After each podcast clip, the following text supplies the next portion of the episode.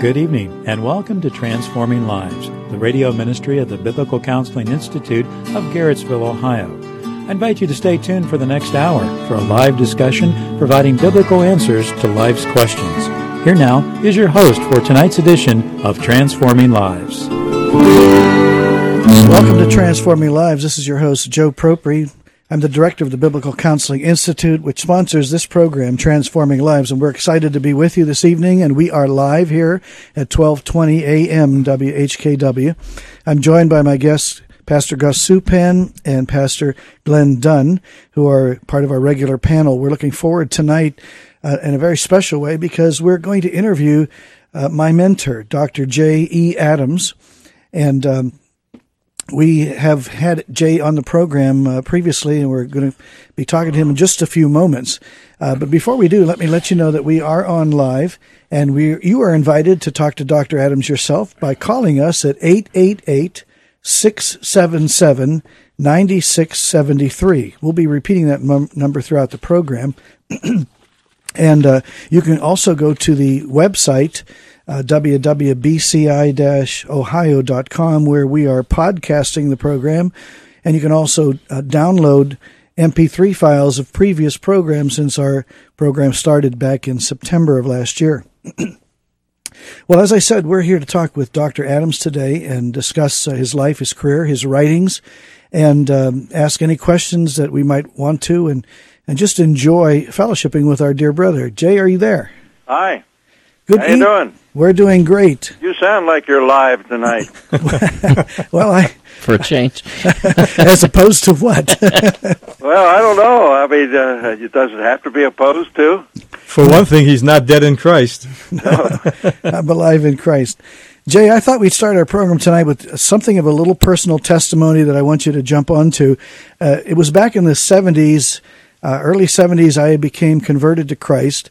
And uh, after being an atheist, and that was after having studied the world religions and rejecting my Christian upbringing, which was primarily the Roman Catholic variety, and I had, uh, upon my conversion, been convinced that Christianity and the Bible in particular was really the source of all truth. And that's because I had tried to find truth everywhere else. Now, as a Christian, I was beginning to devour the scriptures from day one and uh, soon began to c- talk to a lot of people in the church I went to and other people about Jesus. And people began to share their problems uh, with me. And I started to try to think of Bible passages that might be applicable to their situation. And when I did remember some and share them with people, they were amazed that they weren't aware of them. And then when they actually applied them, they came back to me a week or two later and would say things like, that really worked. And before you know it, I had a number of people seeking my counsel, and I really didn't know much uh, at that time, but yet I knew the answers were in the Bible. So what I began to do is uh, try to find answers. I went to the Christian bookstore locally and pulled three or four volumes off the shelf. And I won't need to mention the names back in the late uh, 60s, early 70s of the. Why not? You want me to? Oh, sure. well, I, I read Wayne Oates and. Uh, Wayne Oates wasn't even a believer. I, well, I didn't know that from reading the book. I just know he didn't follow the Bible.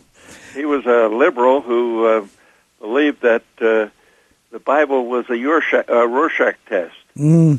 You, he, he wrote once, uh, using those words, he says, you read into the Bible what you want to find and then you take it out of it. Mm. Uh-huh. That was his view of the scriptures. And uh, si- since we're doing a quick critique, I read uh, the Rosemead theology uh, uh of um, my my name the name's slipping me right now. I'm thinking uh, out in Rosemead, Rosemead College. Yeah. Yeah. Who, who was that guy? Uh, Narramore. Narramore, yeah, yeah. Cl- Clyde, Clyde Narramore. Those, Clyde guys, Narramore. those Clyde guys are Christians. Right. I Yeah. read I read they're, Clyde. They're they're confused Christians. Yes. yeah.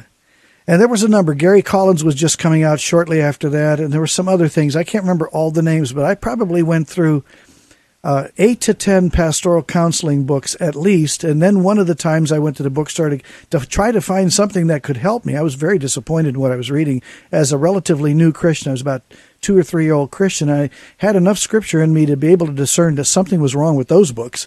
And then I pulled a book called Competent to Counsel. Hmm. And from the first page of your book, Jay, I my heart began to pound. I said, "This guy agrees with me that the Bible is all you really need." I devoured that book, and of course, your your first book had little footnotes that said, "See also my book." See also my book, and I ended up purchasing all these books and finding out uh, more about uh, how you were helping people trust the scriptures and use the scriptures. And of course, later on, eventually met you, and uh, and we've enjoyed. I believe I've enjoyed a relationship. That was the beginning of the end, right there. That's right. but Jay, here's my question: When I be- I was wondering if you had any. I did. I did. He forgot. I, no, I, I haven't. I haven't forgotten. Uh, but I be I was so excited that I began to share what I was learning and experiencing in ministry as a layperson uh, from your helpful books and eventually re- meeting Wayne Mack and things like that. And I was stunned because there were other pastors and people that had heard of you. Hmm. Not everybody did, but most of them had. And I got facial expressions that disturbed me. And most people had this negative opinion of you and your work. And, um, and I, I was astonished at that. And I wanted to give you an opportunity to respond because I'm positive there's still some of that attitude about sure nouthetic is. counseling sure is. around in our current uh, time frame and our current area uh, in Northeast Ohio. There are still people that have strange caricatures and other sorts of things about nouthetic counseling and things that you've written. I don't, I don't think anybody has anything personally against you, but things that you've written. and I want to ask you really, really two questions. What is your typical response to that? And second, the second question is in the in the original writings of your book. Uh, uh, uh, those early books especially, is there anything you would do differently if you were starting out again, knowing what you know now, based upon some of the critiques that you've heard? Uh, so those are two questions. Go for it. Well, wow. uh, number one, um, you don't attack someone's entire uh, purpose in life without him being a bit upset. I mean, I was attacking psychiatry in the church. And mm-hmm. we have the church, that's what we had, a church full of people who had gone to the pagans, learned mm. psychiatry, and brought it into the church unbaptized. Mm. Mm-hmm. And uh, that's what I was attacking, and people were upset about that, of course. Mm-hmm. And I mean, that's that's understandable. I don't think we think there's any any difficulty in in realizing what the problem was.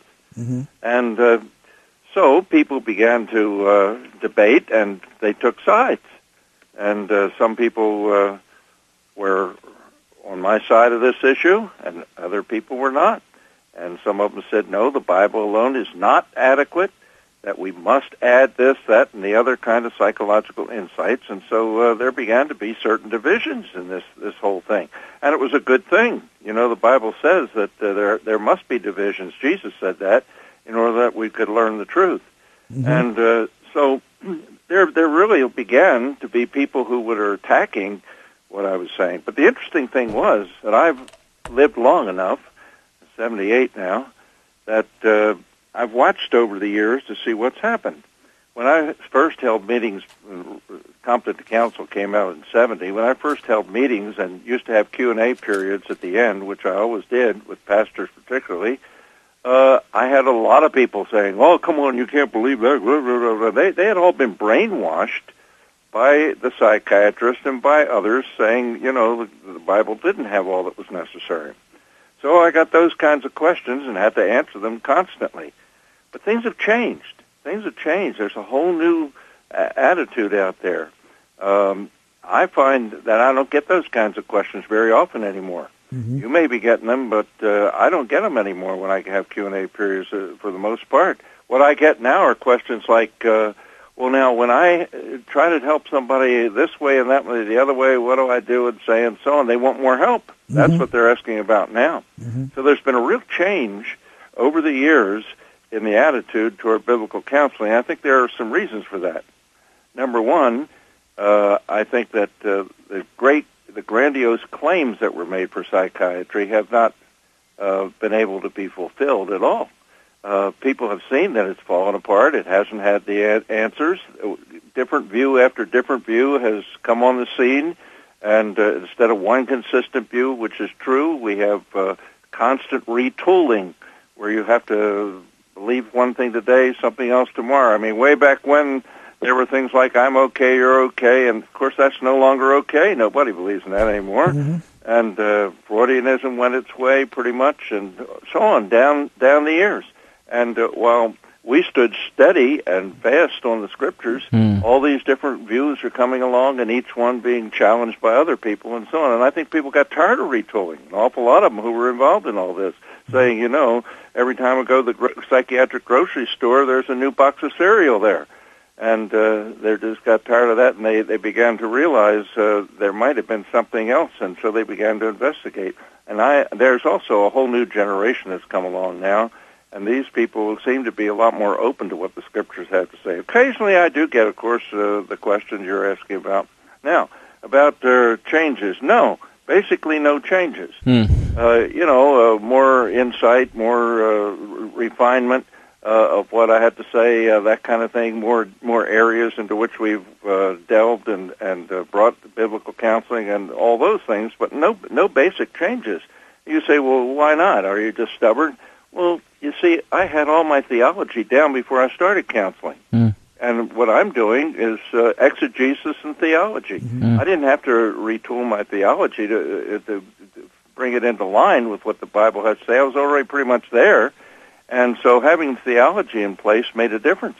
Mm-hmm. Uh, I never had to change my theology, basically. Deepen it, of course, but uh, uh, I was already committed pretty much to that, and I knew how to exegete because I've been to seminary and spent a lot of time working on how to exegete scriptures.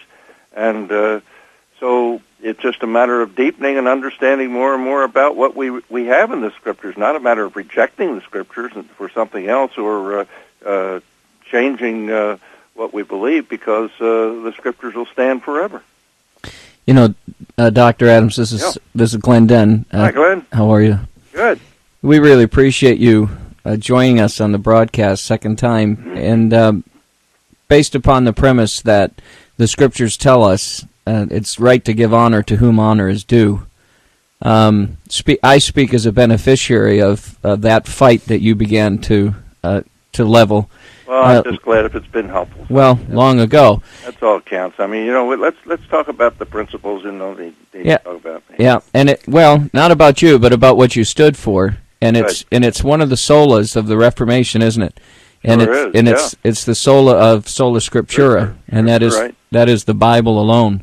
Right. And, and how thankful we are for voices that have promoted the Bible alone. And you know, this uh, I guess through the centuries there always will be, as long as uh, as the Lord uh, tarries, there always will be this fight uh, for the Word of God. There has been since the very beginning in the Garden of Eden, hasn't there? When that, that, you've got a, a, very important insight there, because uh, where the devil attacks, yeah. always the Word of God. Yeah, always because yeah. it's His Word that unites us to yeah. God Himself. Yeah. And if he can break that relationship, then he's got somebody. Yeah. And so from the very beginning, it's been the attack on the Word of God. God said, and he said, well, has God really said? Mm. Questioning to begin with. Mm. And then eventually, when he began to uh, be sucked into this kind of thinking, he said, oh, it won't happen to you. He denied it. He, he first created doubt, then he brought denial into the right. picture, and that's always the process that you run into wherever right. you turn. When I when I first was coming in contact with biblical counseling, some of it was in seminary. Mm-hmm. It was presented to me sort of here are two counseling paradigms, pick one. Oh, and nice. and um, so in in God's uh, grace, I landed on the right one, which is uh, biblical counseling. But uh, in my experience, in, in trying to bring uh, this idea of the sufficiency and the supremacy of the scriptures into a church in which I was ministering, I had someone say to me, um, you know, sort of fussing with me about it, and I, and I said to the person, I never in my mind imagined that bringing more of the Bible into a Bible believing church would ever be an issue. And the person literally said to me, Well, that was certainly naive on your part. I think it was perhaps. And I guess there's a certain naivete, and I don't know that that people really appreciate the the um, mm. the force by which the Lord has used uh, the importance of this message to say to the church, you know what, God has given to us all that we need for life and godliness. Hey, look, if I didn't have the Bible to turn to, I wouldn't know what to do. Right. That's Just exactly like right. all the rest of these people who are uh, week after week and year after year trying to learn something new and then having it dumped about five or ten years down the pike and trying to learn something new and then having it dumped and retooling constantly. I mean, uh, that's the way it is with the world out there because the world doesn't have truth. That's the difference. And uh, be- if you don't have truth, it's not going to stay. It's not going to remain. It's going to keep changing whatever it is that you have. You know, one of, one of the verses that we like is uh, Colossians chapter 2 8. I love that verse. Beware lest anyone cheat you through philosophy and empty deceit, according to the tradition of men, according to the basic principles of the world, and not according to Christ. Yeah, those stoicheia, those basic principles, the Greek word is stoicheia, were uh, kind of a, a Greek philosophy of life. Uh, earth, air, fire, and water were supposed to be that which everything else grew out of. That's what the Greek philosophers taught. Hmm. And so uh, Paul's trying to say, look, uh, these guys are dead wrong. This, this the world is not a matter of earth, air, fire, and water. It's a matter of what God created, and uh, you don't want to be following the, these fellows who uh, will lead you astray from the true God. Amen. Well, Jay, we're going to come right back to you in a break, and I want our listeners to know we're talking to Dr. Jay Adams, uh, well known as uh, the father of bringing the Bible back into the counseling realm. Grandfather by now. grandfather now at 78 and uh, he's here he's here by phone live with uh, with all of us and we encourage you to call and talk with Jay ask questions if you'd like uh, thank him for his work the number toll free is 888 677 9673 we'll be right back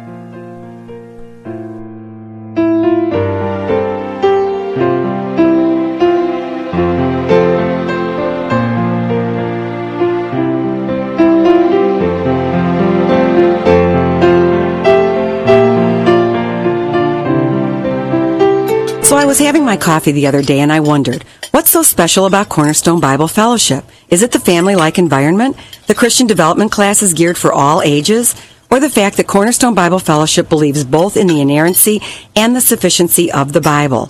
Cornerstone Bible Fellowship is committed to preaching, teaching, and counseling from God's Word. I've heard testimonies of how the biblical counseling ministry of our church helped my friend with her panic attacks, helped one believer with his anger, and another who struggled with worry, all by giving them solid biblical principles to help them defeat these sins in their lives. It's amazing. At Cornerstone Bible Fellowship, I'm learning that I have everything I need to live a life of victory and godliness. It's my prayer that we will reach even more people with the good news that the Bible is sufficient to meet our greatest needs. Cornerstone Bible Fellowship is currently meeting at Remington College at Great Northern. For more information, call 440-617-0002 or visit us on the web at cbfministry.org.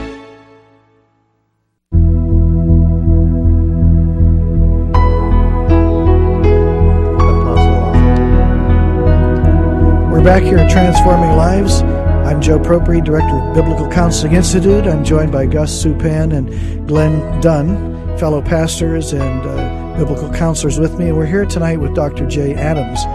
Um, D- Jay, I wanted to piggyback on things that were just said in the area of truth. Uh, the world doesn't have the truth, but one of the things that's said frequently, even in the last few years, is this issue of which you've addressed in your booklet uh, called "Is All Truth God's Truth?" And let's let's deal with that for a few moments. When people say that, and that's one of the most common questions we get now is, okay, we believe the Bible is inerrant, but the sufficiency issue we're not quite sure of because God has indeed given truth in the world. There, there are people who've discovered things. They've discovered things scientifically, uh, biologically, mathematically, and why, why can't we accept the fact that God has revealed things to people in the world who aren't Christians through, not using the Bible, but He's given them insights about people, their personality, their problems, their character, and, um, I already know your answer, but some of the people listening have probably never really thought about that in great depth. So, how would you address uh, for our audience that particular question in discerning this or responding to that argument? There's truth out there in the world, and we hard headed, narrow minded, nouthetic counselors won't acknowledge that. We won't adapt those things. We won't. What's wrong with us, and what's wrong with this picture? How do you address that, Jay? Well, you just did it. You said uh, that people say God has revealed material through other people than the apostles and the prophets of the scriptures. And that's, of course, not true.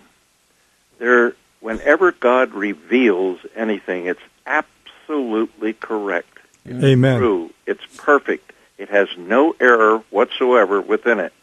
And not a single person in science or anywhere else can claim to have perfection. In fact, one of the uh, basic tenets of science has always been that we're continually revising, revising, revising until we get closer and closer and closer. Now, what man has discovered uh, are many of the things that God has put in this world for us to use and to discover, but we never even do that well.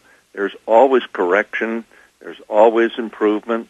There's always uh, error, which is uh, uh, we have to we get started on one course, we have to turn around and go back on an entirely different one, and uh, uh, so while many things can be discovered, not a one of them can be claimed to be revelation from God, because God's revelation is absolutely perfect whenever He re- reveals anything.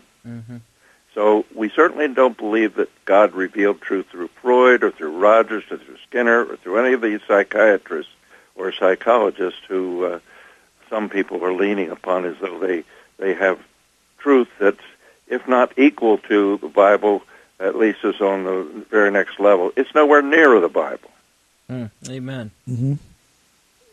Jay, this is uh, Gus Supan. I have a question to follow up on uh, what what Glenn was talking about, and and I, I I'm glad to see that you uh, you feel that the church has changed in the the years that you've been ministering with uh, biblical counseling, uh, and maybe this is a regional thing out here in Northeast Ohio. Uh, Maybe it's because Joe's out there. I don't know. Good. He's got a face for radio, though. Wilson. I have a face for radio. but I- what I- what I experienced a lot of uh, pastors and a lot of people because I'm I'm passionate about the Nouthetic movement and trying to uh, uh, find Joe's teachings coming into as many churches as possible. And uh, I get the resistance of people saying, uh, "Well, um, we are doing biblical counseling," uh, and when you what they say and what they do are two different things. Yeah? They, they call it biblical counseling. Well, there are a lot of things going under that name. And, uh, you know, the only way we can tell whether something's biblical or not is to look at the Bible and look what's being done. And, you know, it's not what people say so much. They often say good things as though, you know, we're going to use the Bible and the Yeah, Bible's the yes. answer to our problems. So on. You look at their practice. Mm, Mhm. You really want to know what somebody believes. mhm. Look at his practice. Read their books and see what they say to do. And that's where what they really believe, no matter what kind of theory they may spin at the beginning of their book. Uh, take, for example, uh, Larry Crabb. Good. Every one of Larry Crabb's books starts out very good in the first chapter. or so. Absolutely, absolutely. But as soon as he gets into the methodology, you see that it, it doesn't square with what he says he's going to do at all. Right. Mm-hmm. He goes to Adler and he goes to Freud Yes. and he's fundamentally an Adlerian. And so, you know, and so uh, he's not really going to the scriptures, though he says, I want to. He says he, he's going to. Now, he may want to, I don't know, but uh, he doesn't do it. hmm And it's not his system. So you got to watch out for what a person does, not just what he says, if you really want to find out about a system. There's a great quote in one of um, Wayne Mack's books, "Life in the Father's House." I don't know if you guys have ever read that. If you pagans have ever read that, but anyway, um, he, he he he speaks to that very issue, and he says, in many churches we profess to have the Bible to be our ultimate source, but in most churches the Bible is like the Queen of England, the titular head of England, but with no real governing authority when it comes down to the final issue. And I think we certainly see that in the And uh, in she the matters didn't of do counsel. very well with her family either. No, that's right. and right. uh, that's what happens. That's her I mean, practice. If the Bible, if the Bible isn't the real authority, and uh, it- and we're not living according to it, you get all kinds of uh, bad behavior. yeah.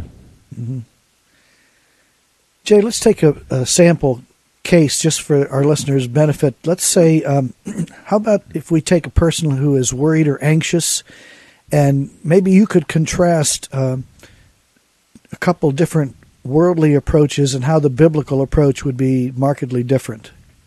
Well, you know, when people are, are worried, uh, there are a lot of ways that people go after uh, solving that kind of a problem. They'll tell a person not to worry anymore, you know, or they'll say, uh, oh well, that's the way life just is, and uh, you're going to have to learn to get over it. And so there are a lot of different approaches, but uh, I don't care about those so much. I really care about what the Bible has to say. Mm-hmm. The Bible tells us in Philippians 4, and this is the place where you have to begin when you're talking about worry, that worry is sin. Yes. And the reason why we know it's sin is because in Philippians 4 6 it says there's a command. Don't worry about anything, but instead, in everything, by prayer and petition, with thanksgiving, make your requests known to God. All right, so uh, we have two commands there. Don't worry, but pray about your problem in the way in which I'm going. He's going to describe here, and so um, if a person doesn't do what God tells him to do, he's sinned. If he does what God tells him not to do, he's sinned. And here we have a little bit of each. Uh, don't worry about anything. He says, don't do it, but people are going to go on worrying. In fact, it might even be called the uh, the the American sin of all sins.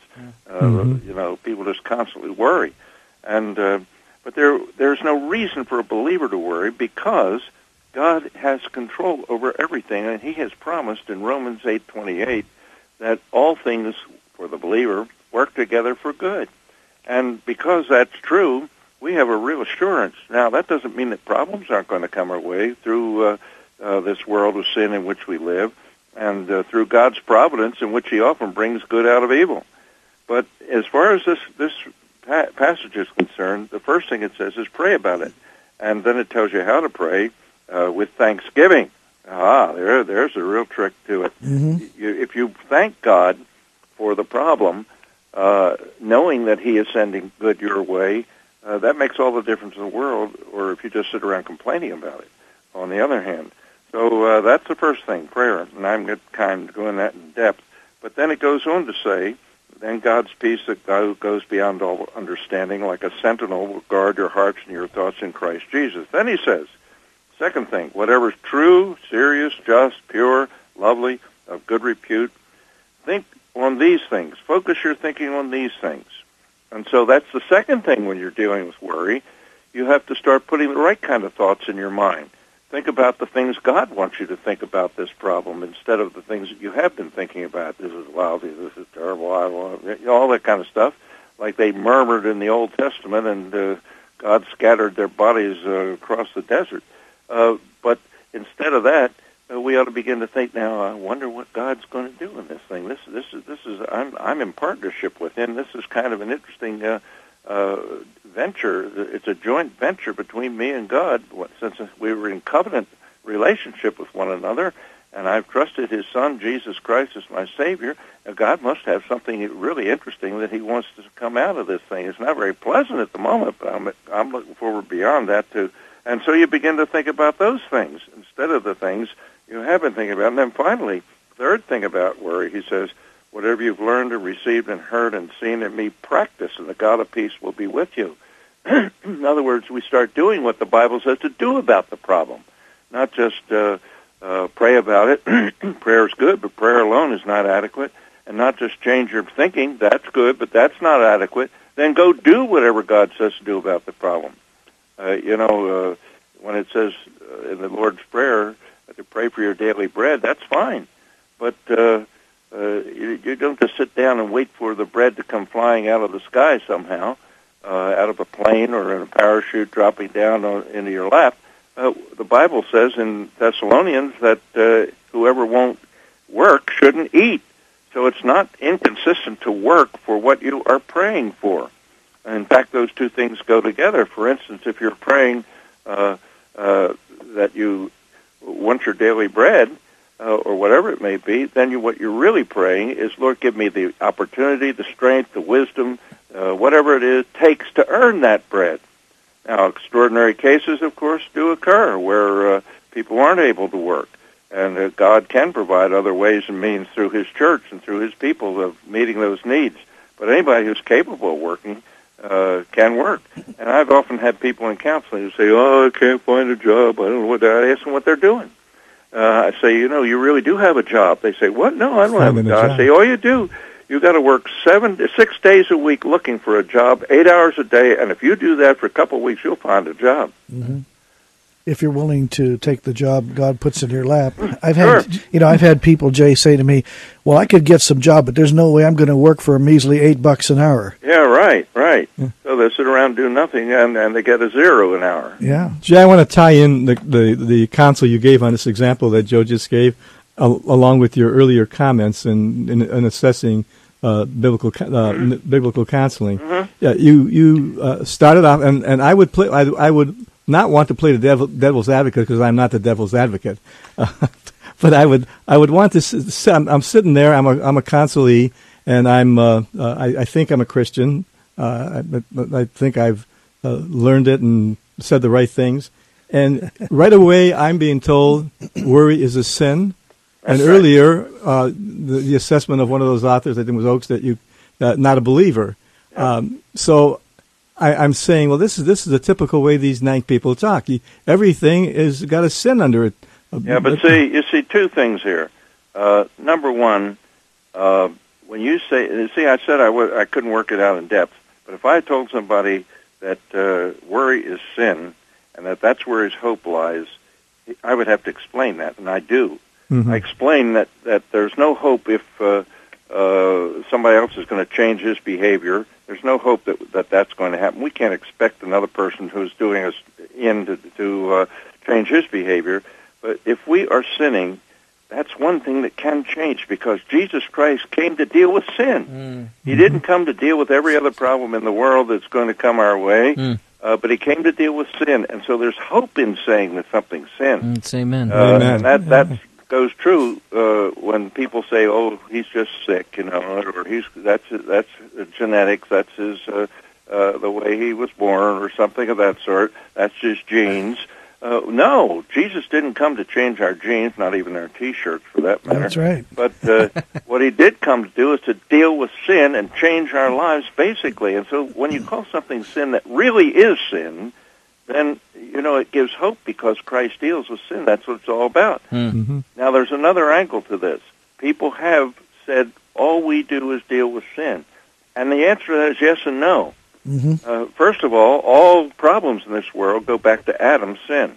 Mm-hmm. Right. There wouldn't be any problems that weren't that weren't true. However, in John nine and uh, in Job's case, for example, the man born blind and Job, uh, here were people who were in trouble, but neither one brought that problem upon himself by his own sin. Mm. And uh, when people say this about us, they are really slandering us because from the first book on, I made those two verses, those two things very clear from both those passages uh, that uh, it's not personal sin necessarily that mm-hmm. brings the problem upon us, though it may, mm-hmm. but it's not necessarily so. It's but all all matters go back to Adam's sin, mm-hmm. and we mm-hmm. have to deal with the problem. Yeah. And so there's a a climate of opinion or a gossip or whatever you want to talk about uh, out there that says these guys, all these other guys ever do is they talk about sin and they want to hit you over your head with the Bible and that kind of stuff. But that's really just not true. None of those things, and it, it's really slanderous rather than truthful. Mm-hmm. Amen. Thanks. Thanks for the response. We're having a good time talking to Dr. Jay Adams, and when we come back from our next break, we're going to continue this discussion. We want to encourage you to call now 888 677 9673. And we'll be glad to hear from you. And, and uh, so stay tuned, listen to these resources that are available to help you in your growth as a Christian.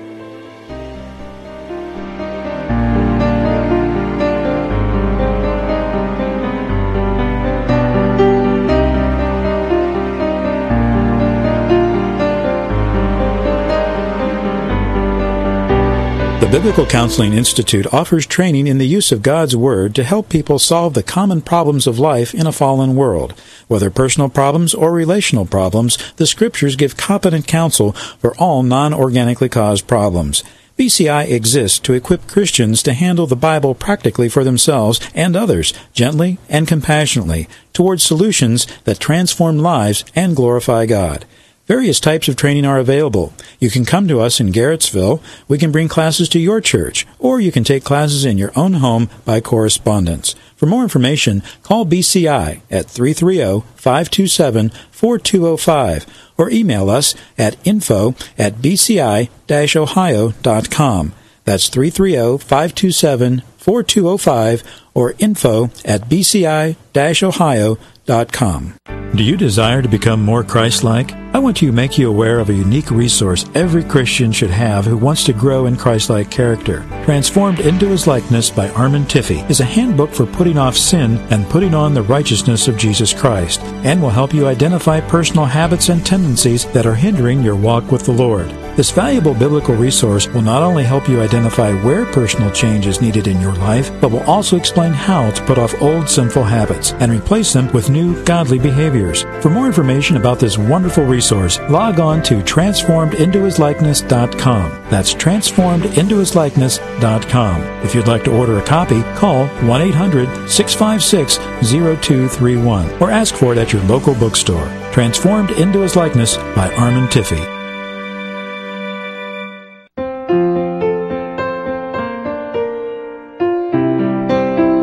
Welcome back to Transforming Lives. This is Joe Propri, and I'm here with Gus Supan and Glenn Dunn. And we're talking to Dr. Jay Adams. And uh, Jay, you just talked something about the issue of uh, it's not in your jeans, it's not in your t shirts, and whatever else it might be. Well, Glenn has an interesting uh, question related to that uh, in, uh, in some relationship to the focus of a recent program that we did. Glenn, go ahead. Uh, Doc, about two or three weeks ago, we did a two part program on hope for the homosexual. And um, you, you of course know that that's a real hot button issue, both in the yeah in the culture and and certainly in the church, and in our desire to be able to give hope to uh, people whom we would say are trapped in that homosexual lifestyle. But just recently, uh, I don't know if you're aware of a, an, idol, uh, an article entitled "Is Your Baby Gay? What if you could know? What if you could do something about it?" And this is a a blog that um, I receive pretty much on a, a, daily basis from Al Mohler. And uh, he quotes scientists at the U.S. Sheep Experiment Station. and he speaks uh, to this matter of, um, of them working on this idea of a gay gene.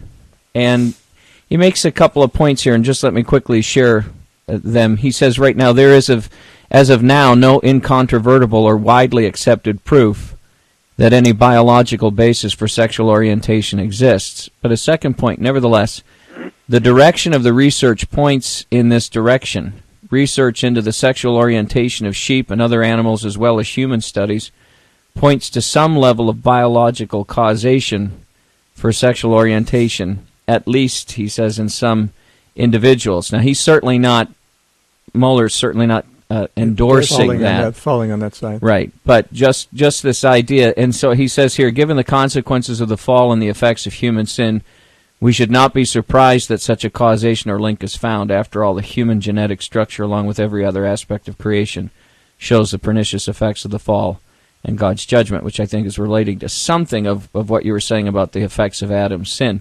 But I, I wondered what your uh, thoughts were on uh, on this idea of um, the proclivity or born with a a predisposition towards uh, certain sexual orientation. Yeah, certain sexual orientation, homosexuality, and so forth. Predisposition is a very different thing from causation that you said he was using that mm-hmm. word. I'm very disappointed to hear him use that word. Uh, well, because he's... Mohler, on the whole, is a pretty good guy. Mm-hmm. Um, and I, I would be surprised that, that uh, he would eventually come down with that kind of view uh, causation is nonsense because uh, uh, the Bible is very clear that what causes this is our own sin. Uh, in 1 Corinthians 6, verse 9, we read, Don't you know that the unright, unrighteous won't inherit God's kingdom? Don't be misled. Neither those who are sexually immoral, nor idolaters, nor adulterers, nor male prostitutes, nor homosexuals, nor thieves, nor greedy persons, nor drunkards, nor slanderers, nor robbers, nor uh, will inherit God's kingdom. These are what some of you were. were. Past tense. Here were people in the Church of Corinth, which is a pretty wicked city.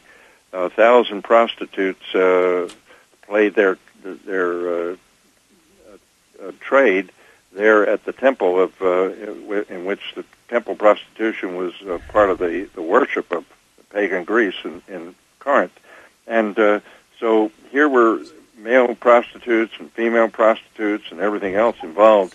And he's saying that homosexuals uh, are not stuck with some kind of a genetic problem because they can put it aside. It is a way of life. It is not a problem that we that we are inevitable inevitably will have. Jay, one of the responses I usually give, tell me what you think of it, is, is that uh, usually when people think of genetics, uh, they're thinking of that determinative status, uh, blue eyes, uh, stock, stature, and all that sort of thing. But there is a category of genetics called multifactorial, which is that area where there's no determinative uh, causation going on, and it's a multitude of various discrepancies or whatever in the code, and they can't even make any predictions, but they believe predispositions can come from that.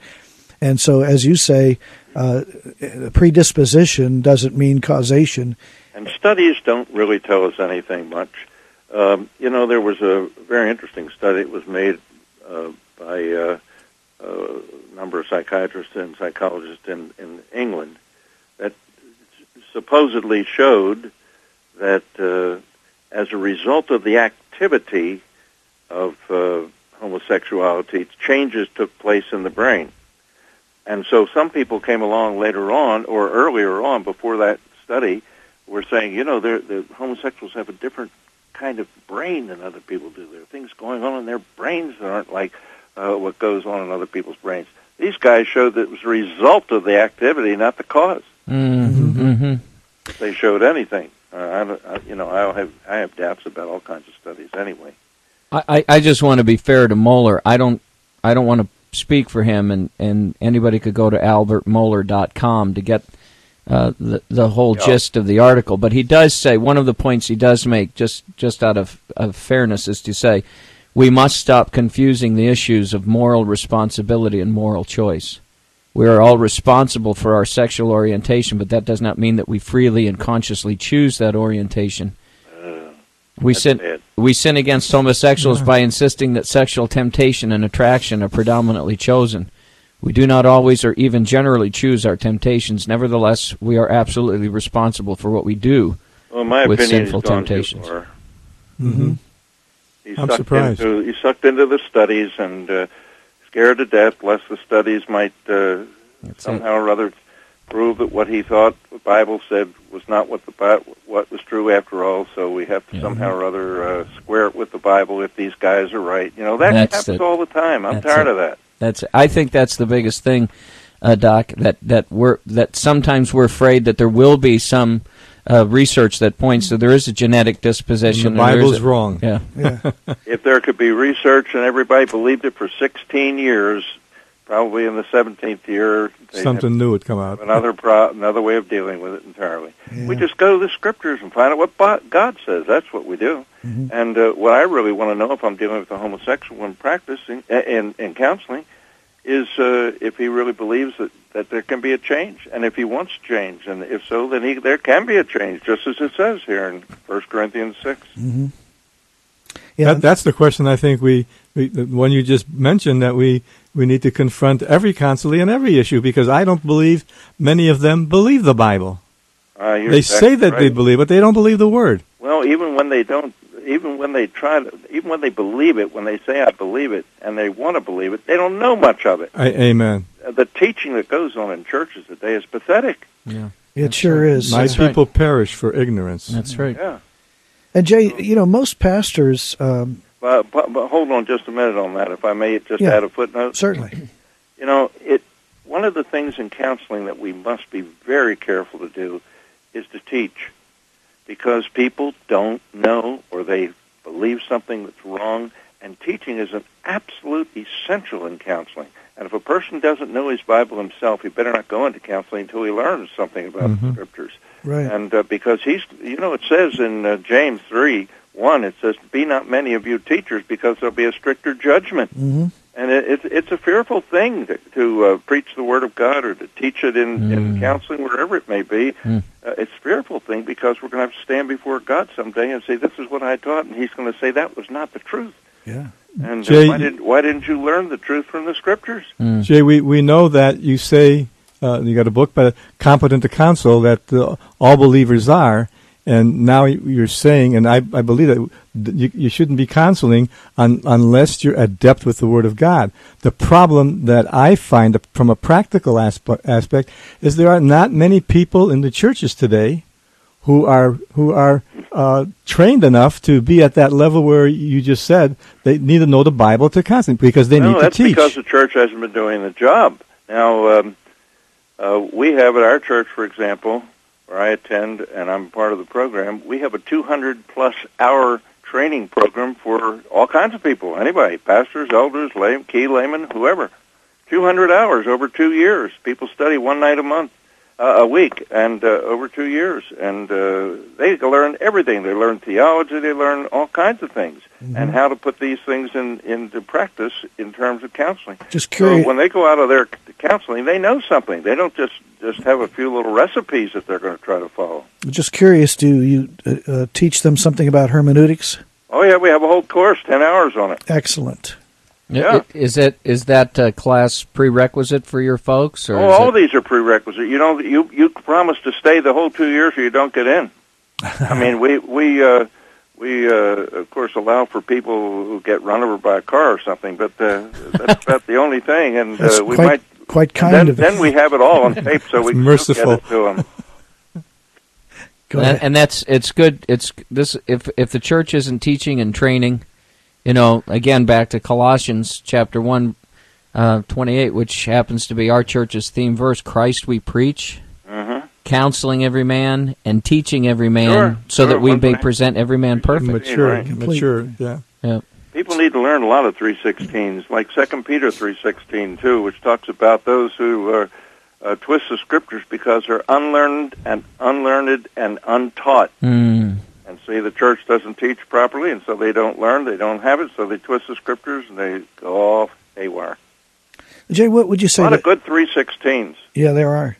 Well, how would you speak to a pastor who says, "Well, listen, uh, you know, I'm I'm just not a counselor. It's not my gift. I, I'm a preacher, uh, but I'm just not a counselor." I'd say you've been mistaught, or you, or whatever, if that's what you believe, because it speaks about being a pastor teacher in Ephesians uh, uh, four, Mhm. eleven and twelve, and uh, uh, that's speaking about one man there. There's tusta, tusta, tusta. There, there. That's one of the categories, and it's an apostle and the, the evangelist and so on, and uh, prophet, and and the counselor teacher or pastor teacher. And pastoral work is very much a part of the pastor.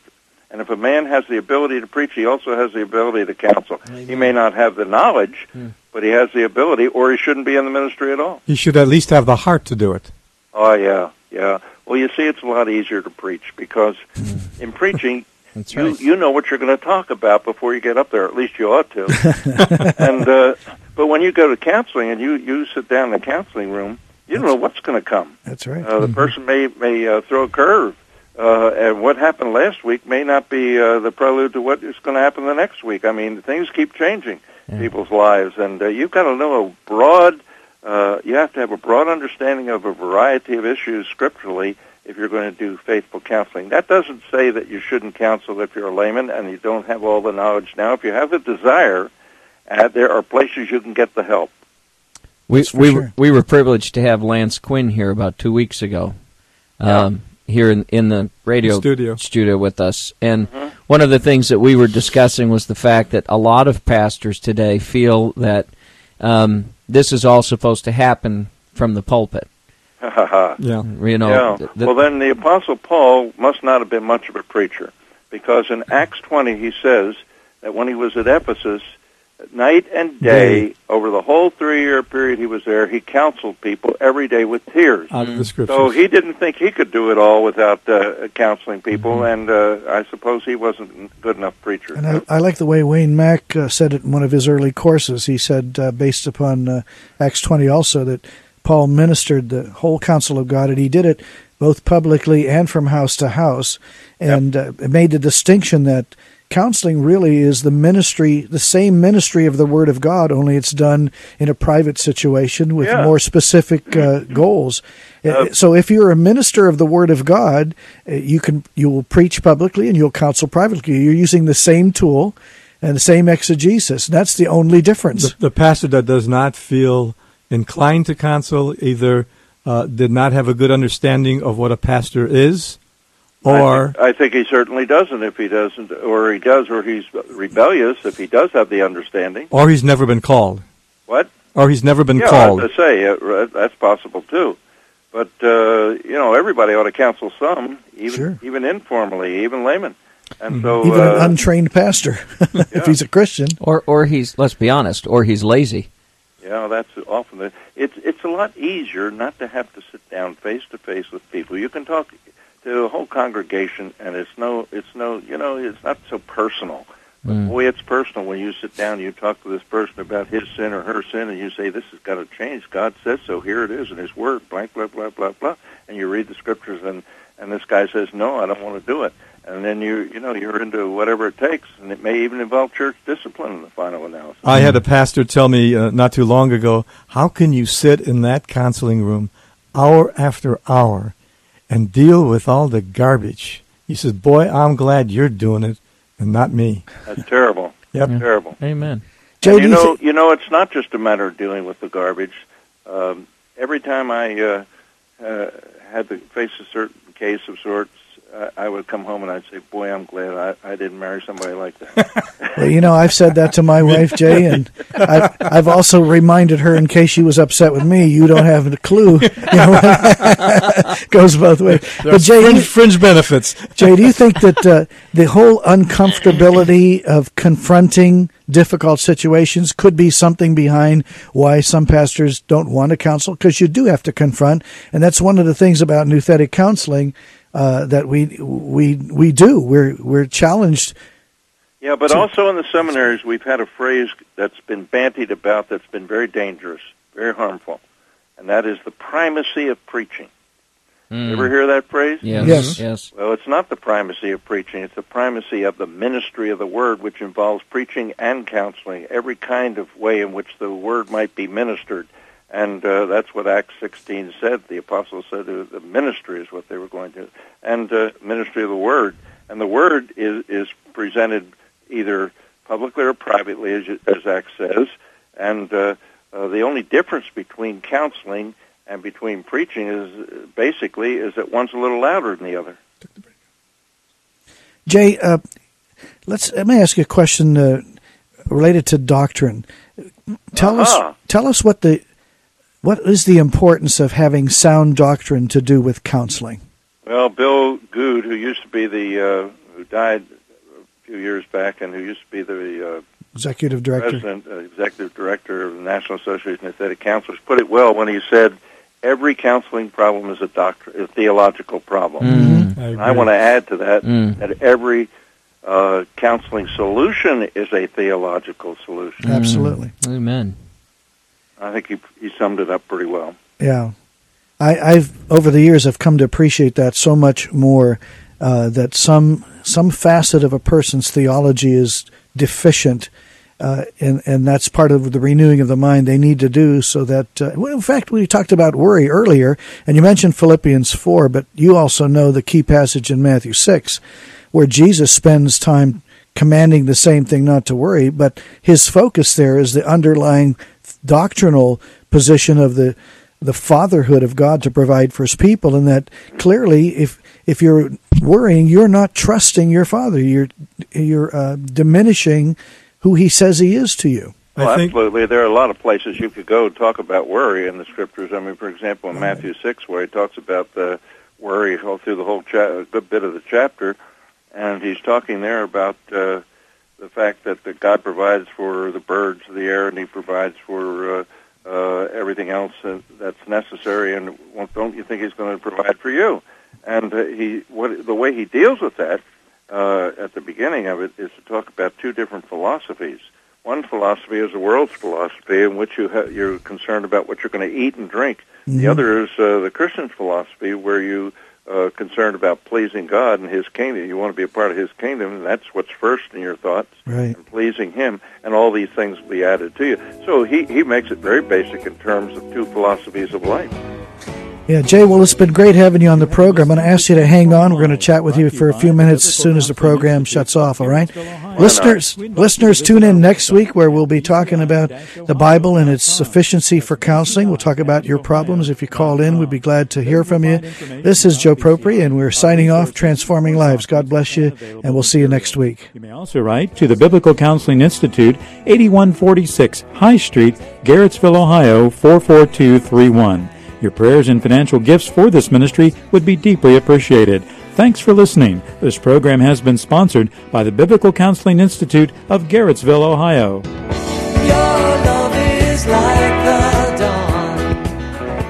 Baby boomers, listen